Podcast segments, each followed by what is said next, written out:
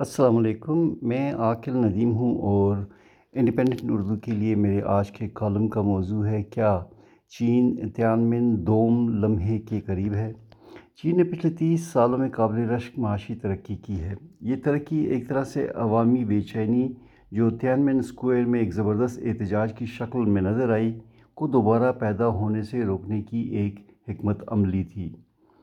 چین کی بے مثال معاشی ترقی نے عوام میں جمہوریت، آزادی رائے کی خواہش اور اپنے حکمرانوں کو منتخب کرنے کی اجازت کو عارضی طور پر دبایا تو صحیح، مگر اسے مکمل ختم کرنے میں کامیاب نہیں ہو سکی۔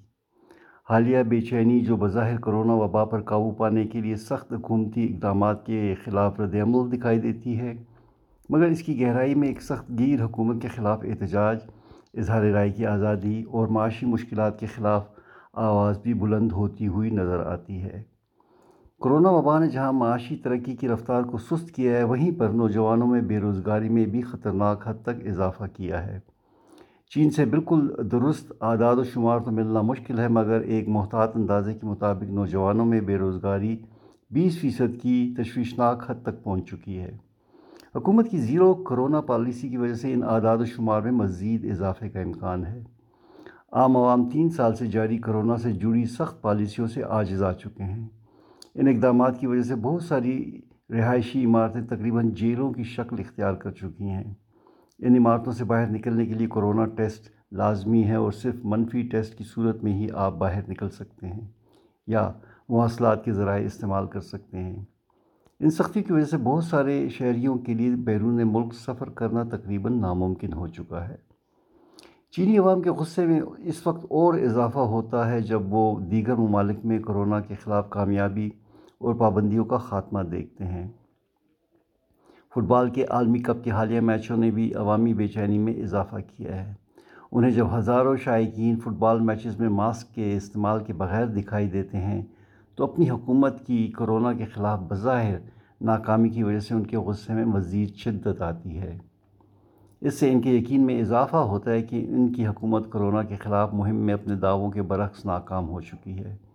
اس کی وجہ سے ان کے ذہنوں میں شہروں کو مکمل طور پر بند کرنے کی حکمت عملی میں کوئی دانش مندی نظر نہیں آتی۔ مؤثر غیر ملکی ویکسینز کو نہ استعمال کرنے کا فیصلہ بھی عوامی بے چینی میں اضافے کا سبب بن رہا ہے۔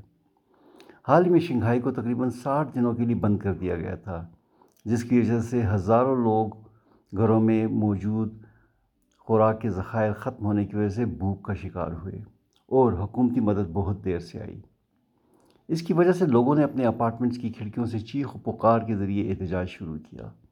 ان سب واقعات سے ظاہر ہوتا ہے کہ چینی عوام کرونا کی وجہ سے عائد سخت شد، عائد شدہ سخت پالیسیوں سے سخت بیزار ہو چکے ہیں اور اب انہیں اپنے غم و غصے کا اظہار کرنے میں کسی قسم کا خوف محسوس نہیں ہوتا۔ کچھ عرصہ قبل تک تو اس قسم کے اظہار رائے کو سختی سے کچل دیا جاتا تھا، جس سے احتجاج میں فوری کمی آتی تھی، مگر اس دفعہ صورتحال کچھ مختلف دکھائی دے رہی ہے۔ حکومت سختیوں کے با، حکومتی سختیوں کے باوجود احتجاج میں کمی دیکھنے میں نہیں آ رہی۔ صورتحال کی سنگینی کو دیکھتے ہوئے حکومت نے زیرو کرونا پالیسی پر نظر ثانی کا اندیہ دیا ہے، مگر چونکہ یہ مسئلہ کرونا سے زیادہ گہرا ہے اور یہ براہ راست عوام کی معاشی صورتحال اور کچھ حد تک اظہار آزادی رائے کو متاثر کر رہا ہے، تو اس میں جلد کمی شاید نہ ہو سکے۔ اور احتجاج کا سلسلہ کورونا سے ہٹ کر دوسرے زیادہ سنجیدہ سیاسی اور سماجی مسائل کی طرف منتقل ہو جائے۔ ان میں سب سے سنگین مسئلہ معیشت سے جڑا ہوا ہے، جو چین میں سیاسی بحران کو تیز کرنے کا سبب بن سکتا ہے۔ پچھلے تیس سالوں کی معاشی ترقی نے کروڑوں لوگوں کو غربت سے باہر نکالا ہے۔ اور وہ اب ایک آسودہ زندگی کے عادی ہو چکے ہیں۔ شرح ترقی میں حالیہ خطرناک کمی اور بے روزگاری میں اضافہ انہیں واپس غربت کے قریب لا سکتا ہے۔ عوام میں غربت میں واپسی کا خوف ایک شدید سیاسی بحران پیدا کر سکتا ہے، جس کا مقابلہ کرنا کافی مشکل ثابت ہو سکتا ہے۔ چین میں معاشی ترقی کے اعداد و شمار کافی مشکوک ہوتے ہیں اور یہ اندازہ کرنا انتہائی مشکل ہوتا ہے کہ ترقی کے ثمرات تمام لوگوں تک پہنچے ہیں یا کچھ مخصوص علاقے اور پارٹی کے وفادار ہی اس سے مستفید ہوئے ہیں۔ ایک حالیہ تحقیق کے مطابق دو ہزار آٹھ سے لے کر دو ہزار سولہ تک ترقی کی شرح کو جان بوجھ کر تقریباً دو فیصد سے زیادہ ظاہر کیا گیا۔ اسی طرح بچتوں کی اوسط اس دوران میں سات فیصد سے زیادہ دکھائی دکھائی گئی۔ اس کی وجوہات میں مقامی حکومتوں کی جان بوجھ کر غلط رپورٹنگ کرنا شامل ہے، مگر اس سے یہ تاثر ابھارنا مقصود ہوتا ہے کہ چینی عوام خوشحال ہو رہے ہیں اور معیشت تیزی سے آگے بڑھ رہی ہے۔ موجودہ بے چینی عام عوام کی دنیا کے بارے میں معلومات میں اضافے کی وجہ سے مزید خطرناک صورتحال اختیار کر سکتی ہے۔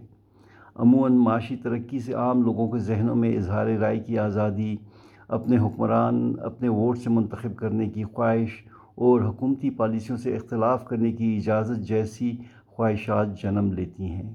جو کہ عوام اور سخت گیر حکومت میں فیصلے فاصلے بڑھا دیتا ہے۔ چین میں ایک پارٹی نظام کی وجہ سے حکومتی تبدیلیوں میں صرف حکمران اشرافیہ کا ہاتھ ہے اور اس کا عام عوام سے کوئی تعلق نہیں۔ چین میں مزید معاشی ترقی سے سیاسی آزادیوں جیسی خواہشات میں اضافہ ہوگا اور چینی حکومت کو اس مسئلے سے احتیاط سے نمٹنے کی ضرورت ہوگی۔ اگر حکومت نے ان مطالبات کو طاقت کے ذریعے کچلنے کی کوشش کی تو تیانمن اسکوائر کے سانحے کو دوبارہ رونما ہونے سے نہیں روکا جا سکے گا۔ موجودہ بحران سے نمٹنے کا ایک مؤثر طریقہ چینی عوام کو مزید سیاسی اور سماجی آزادی دے کر اس سیلاب کے خلاف بند باندھا جا سکتا ہے۔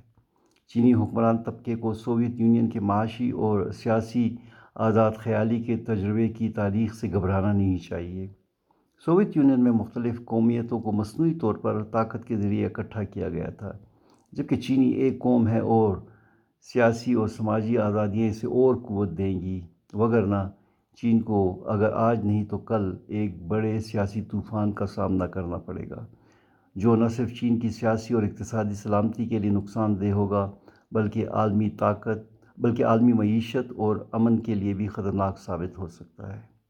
شکریہ، خدا حافظ۔